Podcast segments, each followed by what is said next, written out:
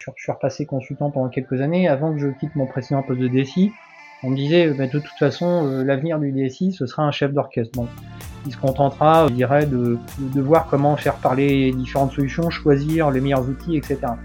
Aujourd'hui, euh, j'ai pas l'impression qu'on ait atteint tout, tout, à fait ce rôle de chef d'orchestre. On a quelqu'un qui doit participer à l'orchestre, en tout cas qui doit euh, qui doit permettre aux différents groupes de, de, parler entre eux. Vous voyez ce que je veux dire? J'ai l'impression qu'on est plus là-dessus. Bonjour, je m'appelle Bertrand Ruiz, je suis le CEO d'Ersas, une solution web qui permet à la DSI et à la direction générale de partager une vue claire et concise des projets en cours, des décisions à prendre et des priorisations à faire. Vous avez du mal à prioriser? Ersas va vous aider à vous focaliser sur l'urgent et l'important. Le besoin en reporting vous prend énormément de temps Ersas génère votre rapport flash décisionnel en un clic. Il y a un historique fort entre les métiers et la DSI. Ersas va vous aider à collaborer de manière efficace. En 2022, en partenariat avec Aliancy, le média de la transformation numérique, nous avons décidé de lancer une saison pour interviewer des DSI sur un sujet critique, la révolution numérique dans l'industrie. Nous avons tenté d'aborder en profondeur les problématiques allant du best of breed versus ERP monolithique à la transition culturelle entre une PME et une taille industrielle en passant par les enjeux de la supply chain. Sur ce, je vous laisse à la découverte de nouvelles façons de faire. Bon, mais bonjour à tous, je suis ravi aujourd'hui d'être avec euh, Serge Moret, CIO du groupe CMR. Bonjour Serge. Bonjour Bertrand. Donc on est dans la, dans la saison du, euh, du podcast euh, de, l'industrie et la révolution numérique dans l'industrie. Et, euh, et du, du, coup, déjà, qu'est-ce que fait le groupe CMR euh, qu'on puisse tous avoir à partir du bon pied? Alors le groupe CMR ou CMR Group, c'est une, c'est tout d'abord une petite euh, grande entreprise, une grande petite entreprise comme j'aime l'appeler, et on verra l'importance que ça a dans un contexte d'agilité et puis des, des, des choix stratégiques. C'est une société qui est assez ancienne, fondée à fin des années 50 sur Marseille, société française, qui a englobé pas mal d'activités au travers de, de, plusieurs filiales dans le monde. Euh, tout d'abord, c'était réparation d'instruments de, mesure, euh, maintien euh, d'appareils sur, sur, des gros moteurs pour la marine. Et puis ça s'est beaucoup euh, diversifié, euh, beaucoup de, de, croissance, plusieurs marques sur, sur, sur plusieurs continents, et puis spécialisation dans les domaines de l'énergie, et puis de l'instrumentation connectique, câblage, solutions de command and control donc euh, d'efficacité, d'efficience, je dirais, dans, dans, dans, le domaine de l'énergie. Et puis euh, pour des acteurs assez variés qui vont euh, du nucléaire, de certains domaines de la défense, jusqu'à des plus grosses productions pour des, des, des, des, producteurs de moteurs qui servent pour pour des, des backups de data center par exemple. Voilà, voilà pour vous donner un petit euh, un petit panel. Plus récemment, on s'est aussi euh, diversifié par exemple euh, sur le domaine du, du, ferroviaire avec l'acquisition d'une société qui, qui, développe des systèmes de câblage spécifiquement pour ça. On a des, des, des très gros clients comme EDF, e Total Energy, Naval Group, Caterpillar, etc et des beaucoup plus petits, beaucoup plus confidentiels, et comme je vous disais, un petit peu sur, euh, sur tous les continents. Donc voilà, difficile de, de résumer en quelques mots parce que c'est une, une activité qui est, qui est, qui est très variée. C'est aussi des cultures, c'est aussi des, des, des pays différents, et puis du coup des, des contextes, des enjeux aussi qui sont pour lesquels on fait le grand écart en fait. Ok, et, du, et pour être sûr de comprendre la taille du groupe, c'est combien de salariés aujourd'hui? Alors aujourd'hui, on approche les 1000 les 1000 personnes. Ok, donc petite, petite grande entreprise de 1000 personnes, ça commence à faire. voilà, donc je pense qu'on est d'accord sur le terme petite grande entreprise, grande petite entreprise. Très diversifié du coup dans les, dans les typologies de produits et de services que vous apportez, c'est ça? Voilà, euh, et puis avec des domaines comme de la de, de la production, euh, manufacture de, de produits, euh, par exemple en Tunisie, on a à peu près 500 personnes qui vont travailler sur des gammes de produits régulières et puis euh, des systèmes au projet où on va être euh, sur, euh, sur quelques projets par an dans une activité bien spécifique. Et puis aujourd'hui, par exemple, on fait de la recherche et du développement. On investit à peu près un million d'euros par an pour rester pionnier dans, dans l'innovation. Donc vous voyez des, des domaines qui peuvent être très très différents. Et donc du coup, en tant que DSI, ça doit être super sympa d'avoir du custom sur tout, tout le temps, partout. Alors voilà, effectivement, on s'ennuie pas. Moi, je suis, euh, je suis rentré dans le groupe CMR euh, il, y a, il y a peu de temps, il y a moins de six mois. Donc euh, voilà, j'ai pris un petit peu la, la, mesure des projets. Je dis bien des projets, des sujets, des enjeux, des besoins. Ils sont, très nombreux. Donc euh, c'est pour ça que je, parlais de, petites grandes entreprises et d'agilité. Et ça fait peut-être écho à, certains des besoins de, de, vos auditeurs, c'est-à-dire que euh, voilà, on n'est pas dans une grande production industrielle. Non pas qu'il n'y ait pas d'innovation dans une grande production industrielle, mais je dirais que le, sens, les axes, les projets, euh, je dirais, sont peut-être un petit peu plus faciles à, collecter parce que tout est focus sur l'activité principale ici etc. Là, on a un très fort besoin d'agilité parce que euh, voilà, on va pas avoir de besoin à un moment donné, et puis d'un seul coup, ça va arriver pour un projet. Et puis sans compter que j'ai aussi euh, des clients internes, c'est-à-dire que j'ai pas les clients euh, externes de l'entreprise, mais je dirais clients internes, c'est-à-dire qu'on va pouvoir apporter des solutions euh, au métier et puis aux clients de nos métiers, et puis des, fois des besoins que nous poussent ces clients qui vont nous amener à nous remettre en cause sur sur la manière de, produire, sur des notions de sécurité qu'il va falloir amener, sur voilà. Donc c'est un petit peu ce que je mettrais dans cette agilité. Ok. Et du coup aujourd'hui euh, sur la donc sur la, la, thématique qui est qui nous importe aujourd'hui, c'est vraiment cette questionnement de de la façon dont on va euh, créer euh, créer la stack technique ou la faire évoluer pour permettre une agilité comme ça. Et, et donc on en avait parlé un petit peu. Il y a une, il y a une vraie questionnement aujourd'hui sur le design en fait de l'architecture IT euh, pour être en continu euh, agile par rapport à des besoins qui évoluent euh, constamment et surtout dans une phase de croissance comme vous l'êtes. C'est quoi Comment comment vous résumerez la, question de, de cette de ERP, pas ERP et, de Lego, pas de Lego?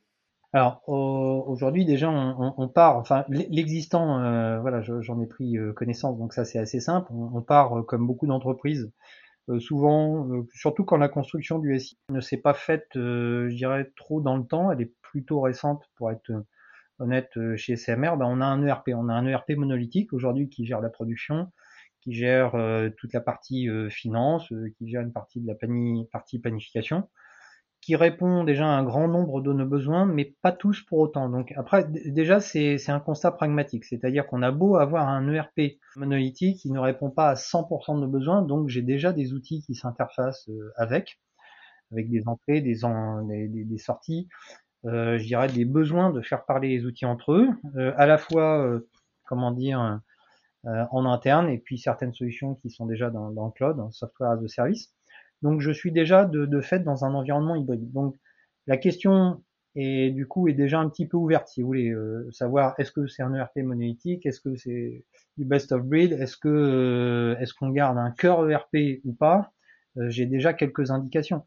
Et comme je vous disais, euh, comme c'est une entreprise qui s'est construite avec des, des activités qui des fois ont été prises plus en charge par certains certains pays, certaines certaines entités à l'intérieur du groupe, eh ben, on sait qu'elles sont déjà parfaitement adaptées. Donc, on, va peut-être pas remettre en cause ça. Ce qui veut dire que dans la réflexion qu'on a, c'est de se dire est-ce que euh, est-ce que notre ERP actuellement euh, est le meilleur outil pour la production? Bon, on a déjà quelques pistes là-dessus parce que ça nous a permis de développer des activités, des, activités, pardon, on en voit le succès.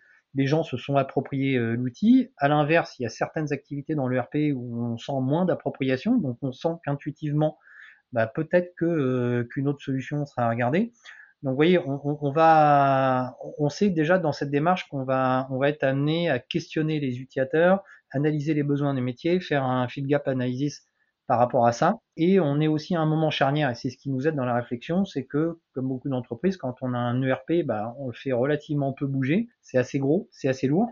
Et ben là, on arrive à un moment où on se doit d'y réfléchir parce qu'il y a une certaine euh, obsolescence qui commence à apparaître. Donc, voyez, on est toujours dans cette, avancée opportuniste. Puisqu'on doit faire évoluer l'ERP, bah, qu'est-ce qu'on fait? Est-ce qu'on passe à la, la, version la plus récente? Ou est-ce qu'on garde la version actuelle euh, bah, en tenant compte des risques et puis des limites de l'exercice? Parce qu'on n'aura peut-être pas de nouvelles fonctionnalités, même s'il n'y a pas de risque de, fonctionnement de l'ERP en lui-même. Et puis on estime que c'est la, bonne question. Est-ce qu'on fait donc une première version? C'est ça. Est-ce que euh, on, envisage de changer de RP Pourquoi pas? Euh, Je dirais le sujet est ouvert. Euh, et qu'est-ce que ça impacte? Euh, Ou est-ce que on, on, part dans un ce fameux modèle? Et je pense qu'on n'est pas les seuls à avoir cette réflexion-là.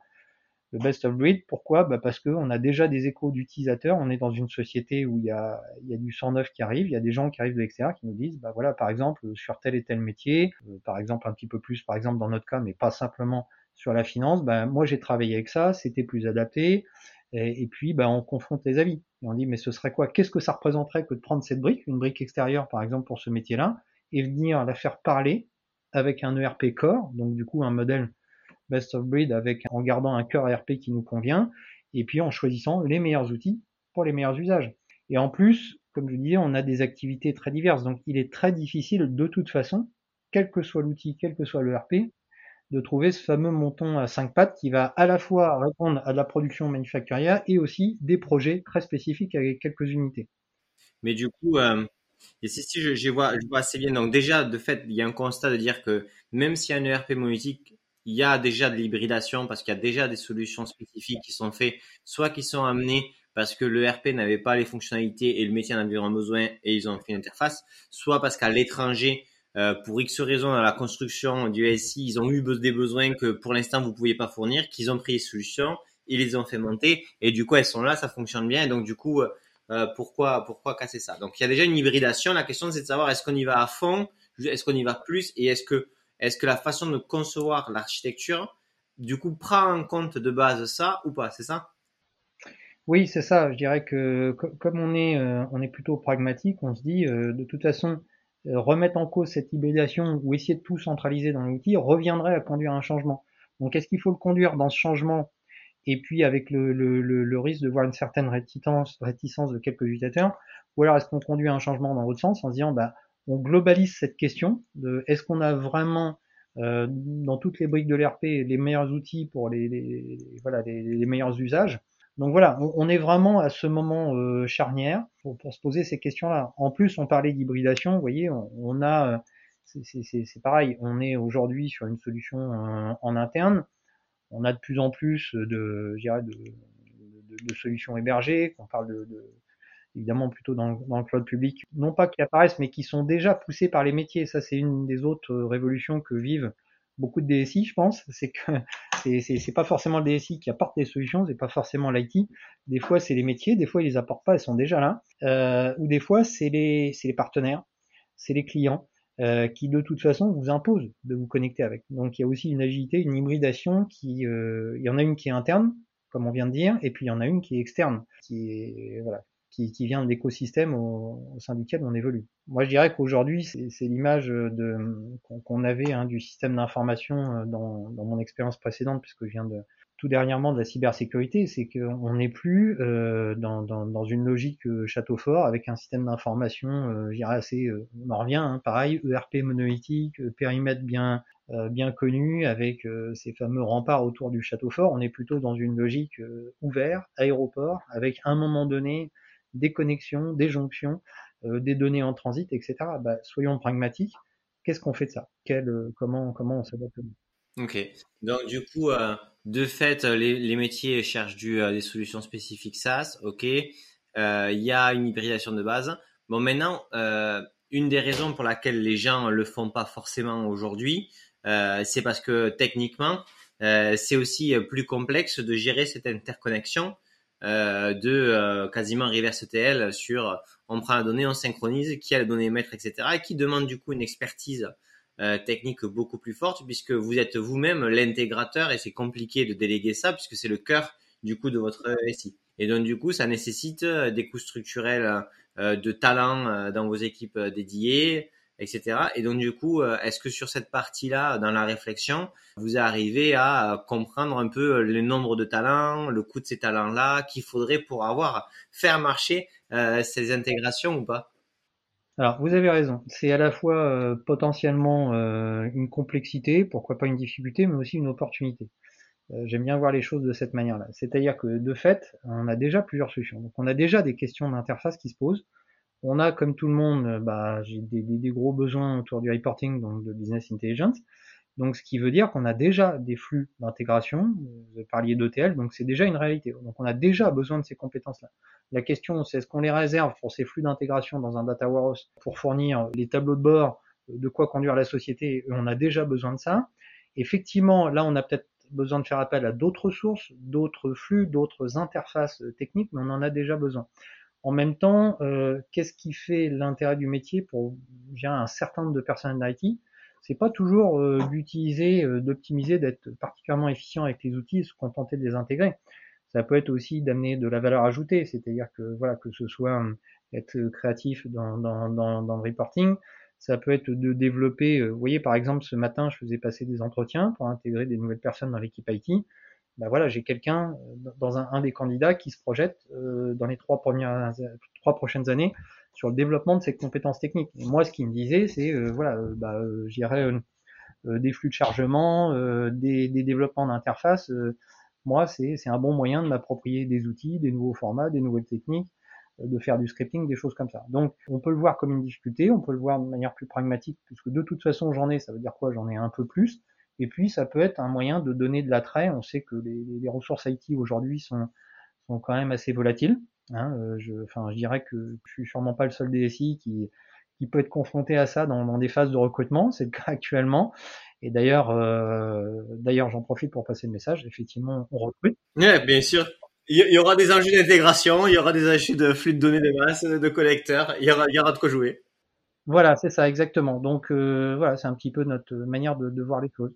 Ce serait très différent si on se positionnait il y a quelques années. Vous savez, j'ai entendu, j'ai eu un poste de DSI, je suis repassé, je suis repassé consultant pendant quelques années. Avant que je quitte mon précédent poste de DSI, on me disait, bah, de toute façon, euh, l'avenir du DSI, ce sera un chef d'orchestre. Bon, il se contentera, je dirais, de, de, voir comment faire parler différentes solutions, choisir les meilleurs outils, etc.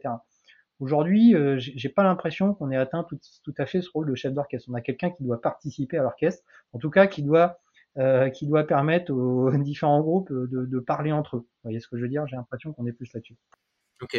Donc du coup, euh, c'est intéressant ce que tu à dire, que même si vous le vouliez pas, déjà de base, vous avez des personnes qui sont liées dans le cœur, le cœur business de la DSI, c'est de faire cette intégration-là. Donc après, c'est ce qu'on y va à fond et où on vraiment gère ça de manière euh, standardisé, global, c'est une stratégie de pouvoir proposer cette brique de Lego là et de faire évolution. Donc ça, je, je, comprends bien. Donc ça, c'est un premier point. Et, euh, et, le second aussi sur la partie, euh, on va dire euh, rétention des talents hautes, c'est que c'est du coup c'est aussi un sujet technique intéressant. Ça peut ça peut apporter aussi une vraie valeur à l'équipe IT au niveau au niveau des collaborateurs. Ok, très clair. Est-ce que vous pensez aussi que il y a aujourd'hui, c'est aussi un peu le bon moment de se poser la question parce que les solutions métiers qui sont sur chaque verticaux de l'ERP sont, sont aussi de plus en plus matures et que donc du coup euh, euh, peut-être qu'il y a 10 ans c'était pas vrai mais aujourd'hui euh, par exemple un SAP a sur chaque module un concurrent ou des concurrents super intéressants et donc du coup on peut aller chercher cet assemblage de Lego là parce que les solutions ont mûri. Alors je sais pas si on peut dire que les solutions mûries, j'aurais pas la prétention d'avoir à titre personnel euh, suffisamment d'expérience transverse là-dessus, mais je dirais plutôt qu'il euh, y a déjà la diversité de l'offre. Euh, vous parliez des SAP, on peut parler voilà de je dirais des, acteurs majeurs des, des, ERP, déjà il y a plus d'offres et surtout il n'y a, a pas que les ERP. Et c'est là où du coup ça change la donne. C'est-à-dire que je, je vous prends un exemple de de CRM ou CRM assimilé comme euh, Monday.com. Alors c'est pas pour faire de la publicité, mais ce genre, ce genre de produit, vous, retrouvez à, découvrir que vous avez des gens qui l'utilisent, alors que avant, quand il fallait intégrer une nouvelle solution, bah déjà c'était peut-être un module. Vous parliez de module de RP où on va avoir cette maturité-là. Bah maintenant, on a euh, des startups, voire des, des, des scale-up, voire des produits qui ont mûri par eux-mêmes et de manière indépendante et qui font que, bah, au lieu d'avoir une solution tout intégrée, j'ai l'impression qu'on va on va avoir euh, des solutions euh, spécialisées ou plus agiles, qui des fois proposent d'autres choses, mais qui du coup ont été construites peut-être sur euh, une fonctionnalité spécifique qui va être qui va être très mature. Je, je, je, pourrais prendre un autre exemple, hein, comme, comme des outils comme comme Jira ou des solutions mode sur mode sur la sur la gestion de projet qui ont terriblement mûri et qui vont qui vont amener plus de valeur ajoutée que, que de la planification ou de la gestion de projet à l'intérieur d'un ERP, bien souvent. En tout cas, je dirais qu'ils vont plus attirer les métiers, les opérationnels, à coup sûr. Vraiment plus sexy à s'approprier euh, et, surtout ils vont pouvoir le voir. Ils n'ont pas besoin de l'IT pour découvrir ces solutions-là, vous voyez Ok, très clair. Et donc du coup, euh, sur la décomposition des solutions qui vont être utilisées euh, par les métiers sur X ou Y, vous, ça va être de cartographier quelles sont les données mettre, à remonter et à synchroniser. Alors oui, ça en fait partie. Alors ça ne veut pas dire qu'on accepte n'importe quel type de solution, parce qu'il y a évidemment il y a, d'autres contraintes. Imaginez que suivant les activités qu'on gère, bah, dans certains cas, peut-être que le cloud ne sera pas approprié, ou peut-être qu'il y aura certaines restrictions par rapport au RGPD, effectivement, ou des précautions à prendre, voilà, ou des mesures de sécurité particulières. Donc déjà, euh, on, doit, on se doit d'avoir évidemment un œil critique là-dessus. Et ensuite, bien sûr, ça par contre, c'est indispensable. C'est, et, je dirais que c'était une des, moi, je dirais, avec pas mal de, de, recul sur, l'IT par rapport à l'expérience, ce que j'ai surtout rapidement compris quand j'ai commencé à m'intéresser aux ERP, vous parliez des SAP, c'est un des premiers sur lesquels euh, j'ai pu euh, travailler, développer des interfaces euh, à l'époque, c'était que une des plus grandes valeurs ajoutées, c'était d'être une base, d'être un référentiel. Et ça, c'est quelque chose de vraiment important à conserver. Donc là, on va avoir le cœur, je dirais, des données du système d'information bien souvent dans un ERP, et je dirais ou pas. Et là, ça va peut-être vous surprendre. C'est-à-dire qu'effectivement, ce référentiel, où on va pouvoir l'agréger, construire, le synchroniser à l'intérieur de l'ERP, ou bien, dans ce modèle best of breed, pourquoi pas, et ça, j'ai connu ça dans une expérience passée, pourquoi pas dire, bah, ma base de données centrale, mon référentiel, mes fournisseurs, euh, mes données pour la compta analytique, etc., bah, peut-être que finalement, le centre de gravité, c'est pas l'ERP, c'est ce qui existe déjà par ailleurs. Et du coup, ce que je vais faire, je vais faire le travail inverse, c'est-à-dire que Enfin, je, vais venir charger mon ERP à partir de ce référentiel et je vais venir descendre dans ce référentiel mes données qu'elles viennent d'un CRM, d'un système d'intégration, d'un système comptable et autres. Ok, et donc du coup, vous définissez, vous, dans votre data warehouse, euh, qui a la donnée maître et où elle est synchronisée, c'est bien ça? Voilà, par exemple. Ça, ça peut être un autre modèle. Donc si vous voulez, euh, voilà, je dirais que la, réflexion dans ce modèle best of breed, pour moi, peut aller euh, jusque-là. C'est-à-dire on peut avoir l'ERP en, en cœur, ou bien euh, en tant que partie euh, évidemment conséquente pour une ou plusieurs activités et un cœur déporté.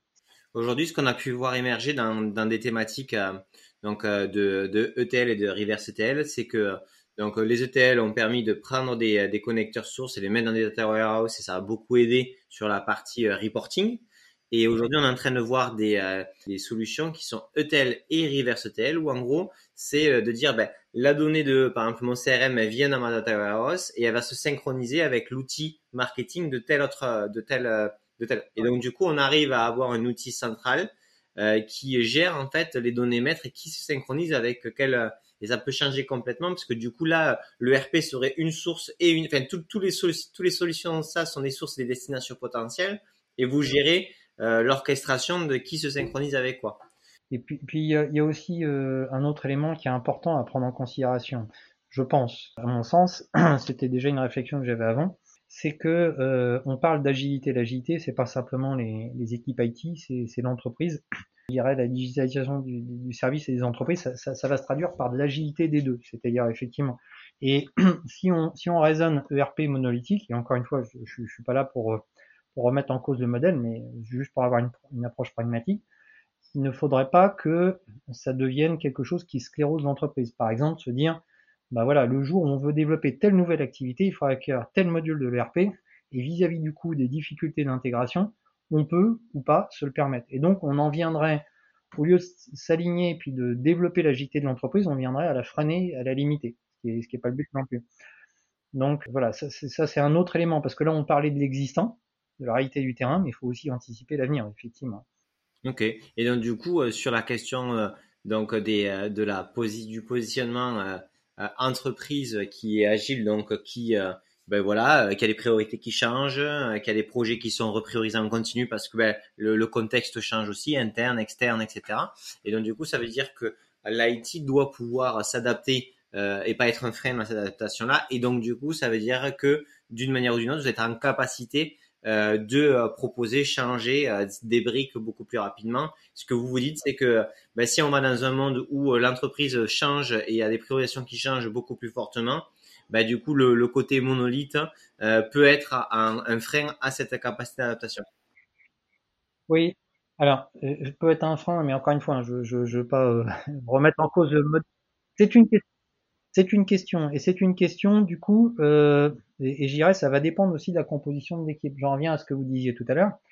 Euh, si on a déjà cette capacité à brancher les tuyaux, euh, à faire, euh, j'irais, des, des, des, chargements des interfaces, peut-être que ce sera plus simple d'acquérir la solution la plus adaptée. On est encore dans le modèle best of breed et dire, bah, on a juste venir le brancher, on va juste le brancher sur notre référentiel ou venir capter ces données pour alimenter notre référentiel et faire parler les briques ou à limite, si, euh, si on a un ERP qui est lui-même euh, très agile dans le cloud et qui présente la meilleure solution, peut-être qu'effectivement, ce sera d'implémenter cette solution ERP qui sera le plus agile. Mais je dirais tout dépend effectivement euh, de la maturité de, l'équipe, de, de, de, sa composition. Par contre, clairement, c'est une des questions, à mon sens, du modèle best of breed. Et là, on n'est pas dans le présent, mais effectivement dans l'agilité et puis anticiper les changements. Quoi. Ok. Et aujourd'hui, euh, par rapport à, toutes ces questions-là, est-ce que vous avez fait un peu cette matrice euh, avantage-inconvénient Donc là, on l'a vu sur la partie. Euh, euh ben voilà, ce que une des, une des, pourquoi le best of breed pourrait être séduisant, à dire, le comme ça? si on devait parler des avantages du monolithe, ça serait lesquels aujourd'hui? Alors les avantages, c'est que a priori, euh, c'est plus reposant euh, d'un point de vue euh, technique IT. on a moins de questions à se poser et, par contre, on va être probablement beaucoup plus tourné vers l'extérieur. Effectivement, des intégrateurs, des consultants qui vont nous aider à déployer, paramétrer les différentes briques de l'ERP. Pas forcément l'éditeur en lui-même, mais encore une fois, hein, des, des intégrateurs. Mais en tout cas, en termes de ressources internes d'un point de vue purement IT, ça peut être, quand je dis plus reposant, ça veut pas dire que l'IT n'aurait plus rien à faire, mais elle se concentrera peut-être sur d'autres sujets. Vous voyez ce que je veux dire? Ça, ça peut être l'avantage euh, du modèle monolithique. L'avantage aussi, il peut être quand on est vraiment euh, dans un standard, enfin, quand on a des activités assez standards, assez régulées, j'imagine que ça peut être euh, plus intéressant parce que finalement, on va peut-être trouver plus facilement dans des standards ou dans des expériences des intégrateurs les bonnes réponses. On va être peut-être capable rapidement de les retrouver, de les déployer, et peut-être qu'on aura l'agilité suffisante. Maintenant, je dirais, dans une structure plus petite, multiculturelle, avec de multiples activités, vous voyez où je veux en venir, on, se doit vraiment se poser la question, d'autant plus quand, déjà, de fait, on a déjà plusieurs briques. Et du coup, je, pense, quand on a et ça, et des utilisateurs, voire des métiers qui ont déjà l'habitude d'avoir plusieurs outils ou qui ont déjà une opinion là-dessus, je pense que l'avantage du breed, ça va être peut-être dans la conduite du changement. L'inconvénient, entre guillemets, ça va être peut-être plus de charges côté IT. Par contre, côté utilisateur, on sait tous, dans, dans, l'IT, et pour être tombé dedans quand, quand j'étais petit, j'ai rapidement compris ça, que ce soit à titre professionnel particulier, que voilà, je veux dire, on va pas convaincre avec des arguments techniques. C'est une question d'user experience. Donc effectivement, si l'utilisateur trouve que l'outil est plus approprié, qu'il en a l'habitude, qu'il est plus sexy, qu'il va aller plus vite dans ses opérations, quand bien même il n'est pas intégré dans l'ERP, aurez, il sera beaucoup plus simple de le faire adhérer et, et donc de trouver de, de, de l'efficience opérationnelle dans la brique que vous venez de raccorder, euh, comment dire, d'intégrer, donc ce meilleur outil. Donc, donc, le modèle best of breed sera sûrement plus, probablement plus adapté.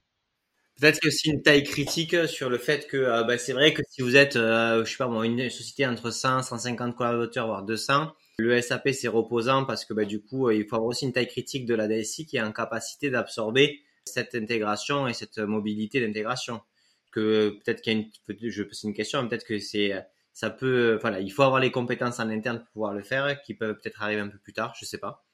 Alors je, je sais pas, moi, moi j'ai l'impression que, que, voilà que le modèle monolithique en tout cas euh, permet effectivement si on n'a pas les compétences en interne, logiquement de les trouver en tout cas plus facilement. Après c'est une histoire de budget évidemment. Ok. Et est-ce que du coup, vous avez rencontré là dans votre questionnement des euh, PME ou ETI qui ont fait ce passage-là, qui sont ou qui sont en train ou qui sont un peu plus avancés que vous dans la réflexion?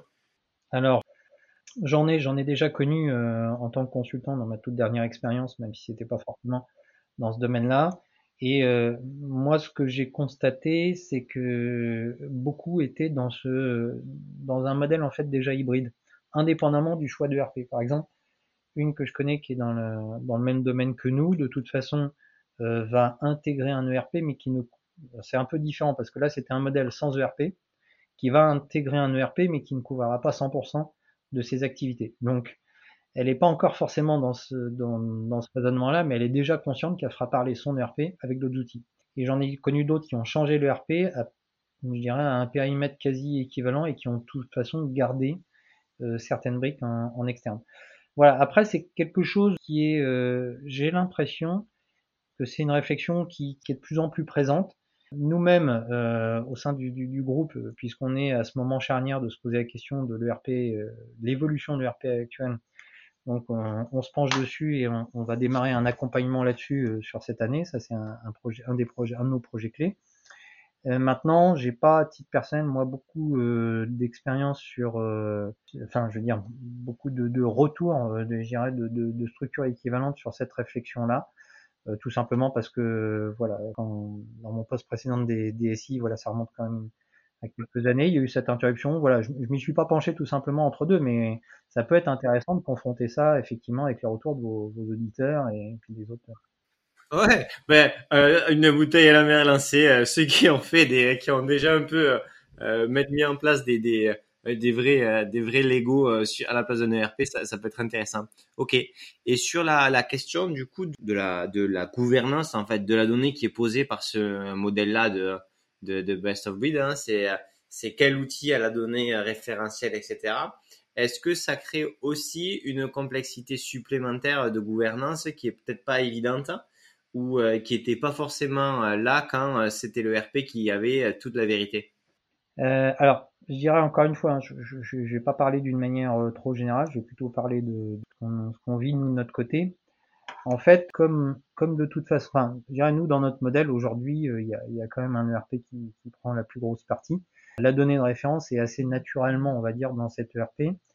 Donc, on se pose pas forcément cette question-là. Par contre, si je fais référence à, mon expérience précédente, en fait, on a été guidé aussi par euh, des, des caractéristiques euh, techniques des différentes briques. Par exemple, et, et je sais que c'est le cas euh, dans certaines entreprises, c'est sur la facilité, en fait, la facilité d'accès à la donnée va impacter la gouvernance. Je m'explique.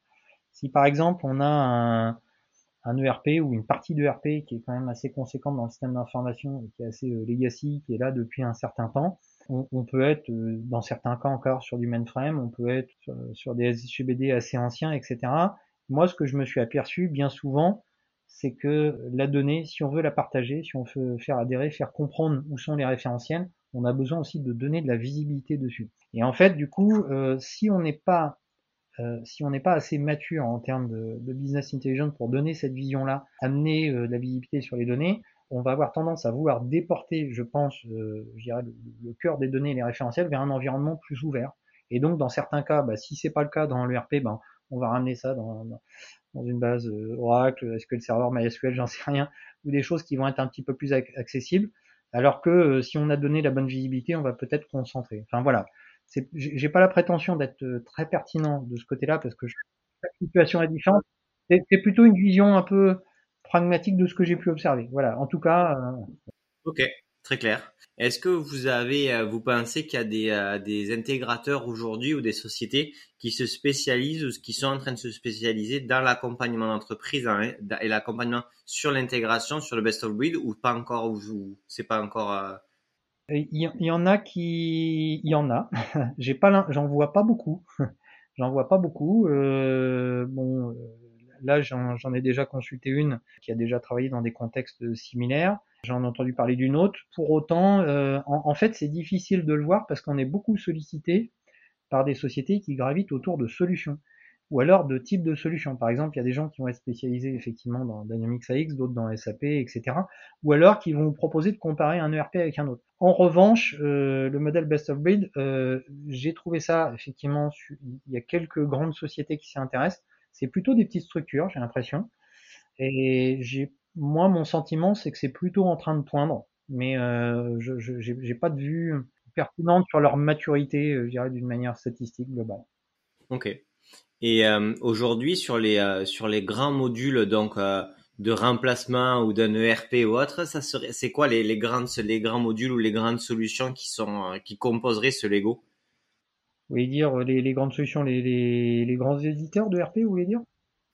Pas forcément, pas forcément de nom d'éditeur euh, ou autre, mais par exemple, c'est voilà, il y a la solution donc des gestions des fournisseurs, gestion des stocks, il y a c'est parce que souvent, euh, en fait, ça va correspondre à des solutions SaaS euh, que vous allez chercher ou qui sont déjà trouvées par les métiers, bien sûr. Mais euh, c'est, c'est, c'est, genre, je me rends pas compte du nombre de. Ouais, ce que vous voulez dire, c'est quelles sont aujourd'hui les, les, grosses briques, les gros Lego en général qu'on va chercher à assembler.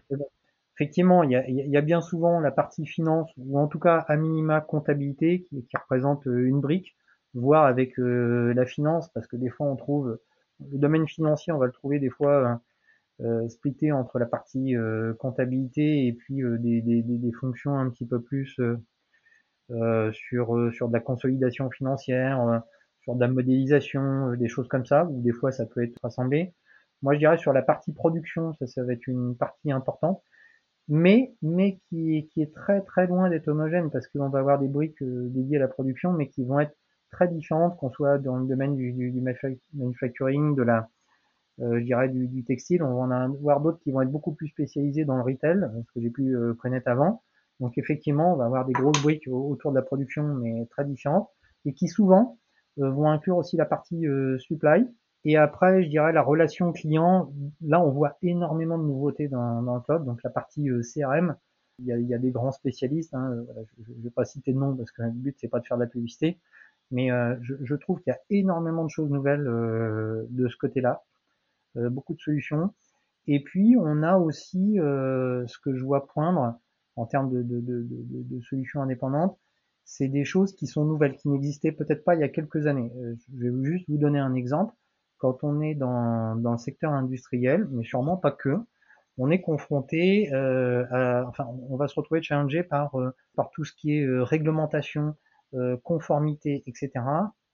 Jusqu'alors, pour moi, il y a même cinq ans en arrière, je, je connaissais pas vraiment de solution qui permettait d'adresser ça. Vous voyez ce que je veux dire Et aujourd'hui, vous avez des solutions en mode SaaS qui se sont développées, qui vous disent, bah, donnez-moi la liste de vos matériaux, de vos fournisseurs, je vais vous dire si oui, ils sont conformes en termes de production sur les pays, sur l'emploi des enfants, euh, sur, euh, sur le respect des normes environnementales pour les matériaux, etc. Voilà, voilà des exemples de solutions qui n'existaient pas, qui commencent à poindre. En fait, je dirais les grosses briques n'ont pas tellement bougé, mais euh, toutes celles qui sont orientées utilisateurs deviennent de plus en plus innovantes.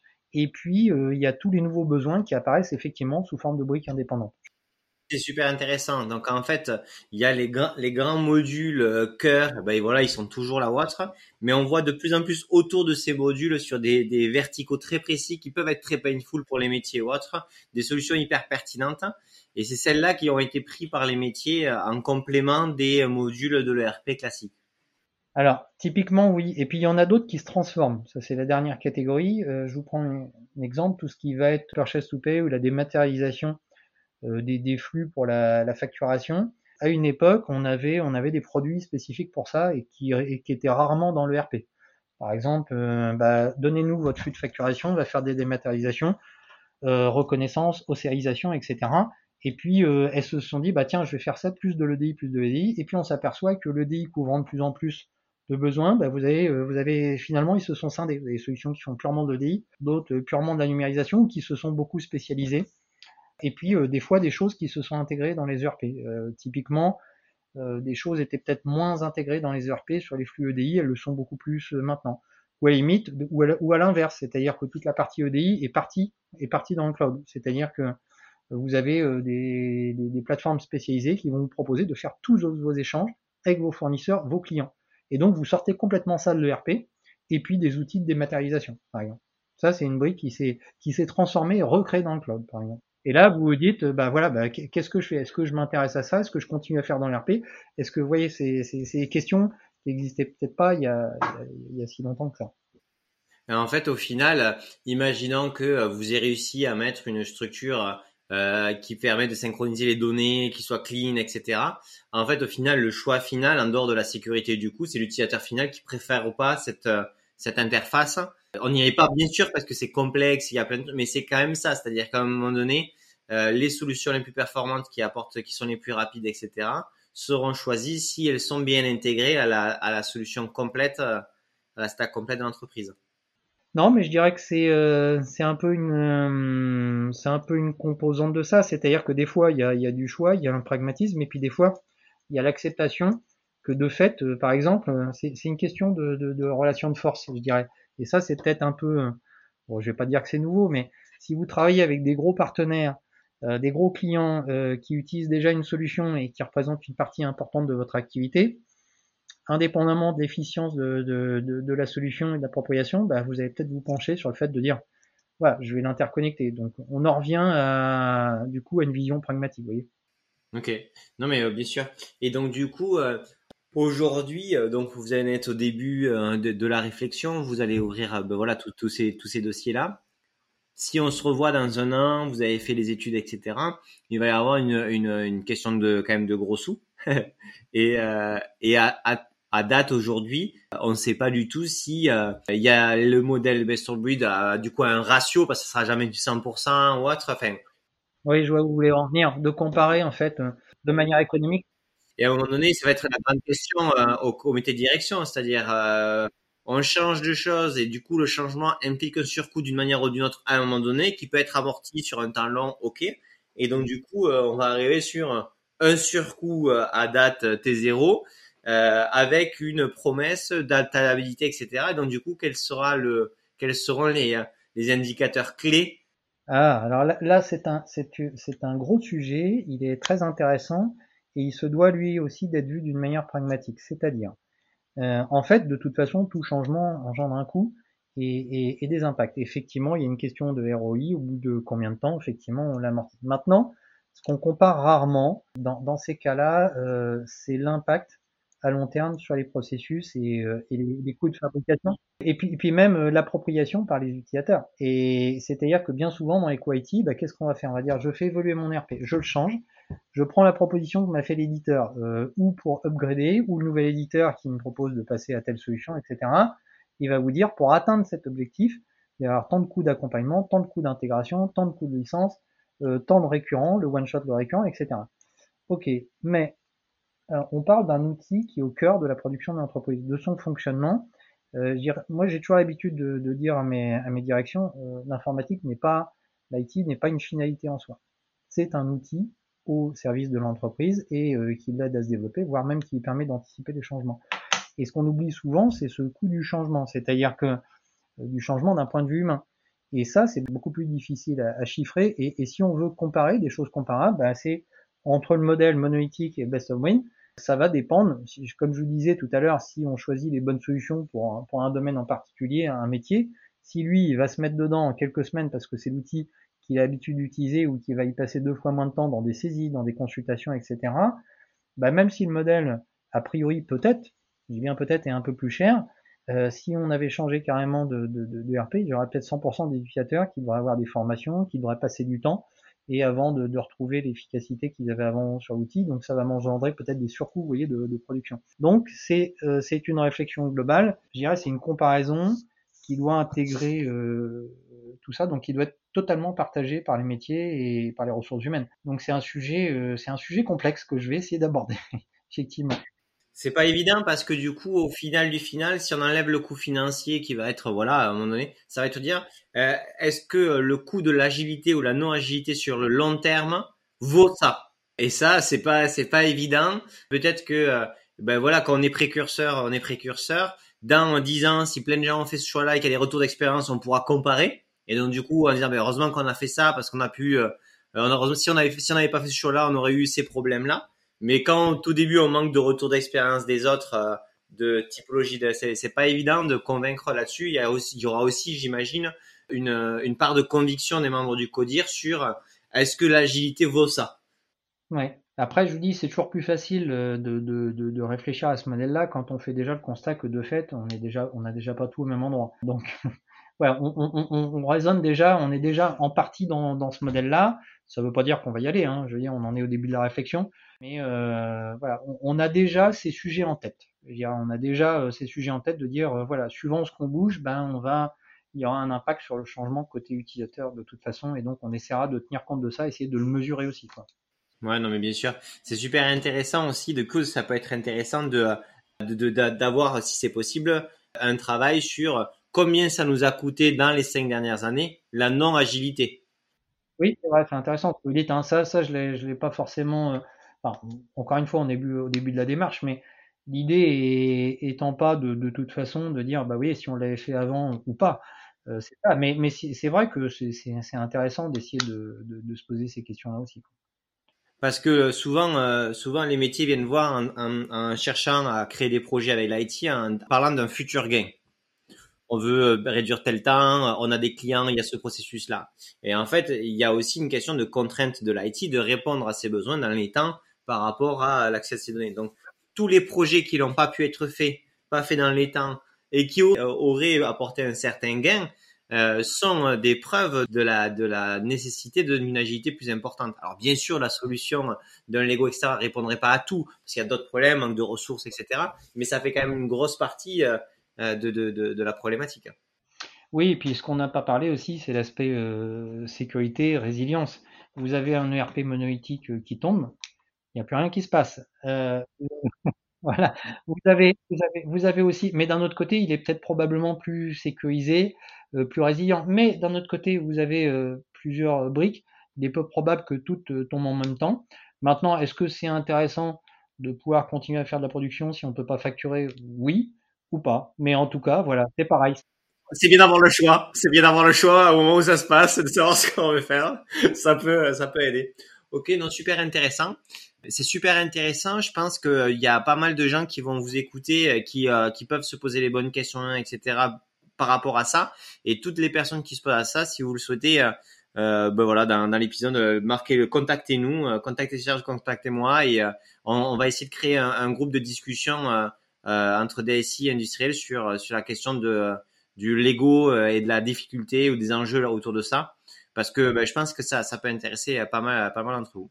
Du coup, je, je trouve super intéressant qu'on soit au début de la réflexion et donc du coup aussi euh, où en se disant ben, quelles sont toutes les questions qu'il faut se poser, la recherche de, de, partenaires aussi, de compétences, ça peut être intéressant et euh, vu que Serge se pose pas mal de questions là-dessus, j'imagine qu'il a pas mal de talent aussi en, en, cours de, de, recrutement, comme donc n'hésitez pas aussi à le, à le contacter. Il y a pas mal de, de sujets qui sont, euh, qui sont sur la table.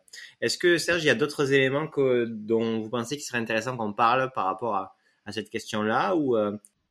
Non, moi j'ai l'impression qu'on a qu'on a mis sur la table effectivement euh, les différentes questions. Euh, bien souvent on parle de risques et d'opportunités. Je pense qu'on les a évoqués. On a parlé d'agilité aussi. Je crois que c'est le cœur du sujet. C'est aussi euh, c'est aussi le cœur de voilà, si si, si j'en reviens au groupe CMR, c'est aussi au cœur du sujet et c'est pour ça que c'est un sujet qui, qui, va être, je pense, assez facile de partager avec, euh, avec les opérationnels parce que ça répond complètement, euh, je dirais, à, nos activités, à la diversité, je dirais, de, voilà, de, de, nos projets, de nos clients, de nos manières de, de, produire, même si on est dans un secteur industriel et c'est ce qui fait aussi l'intérêt pour, pour les équipes avec lesquelles je, je travaille. Bon, mais j'espère que vous avez kiffé ce podcast. Euh, comme toujours, n'hésitez pas à le partager euh, sur euh, LinkedIn, à le partager à, vos collègues, chefs de projet IT, DSI. Ça nous aide toujours à, à trouver de nouveaux et de, des DSI toujours plus intéressants. Et écoutez, ciao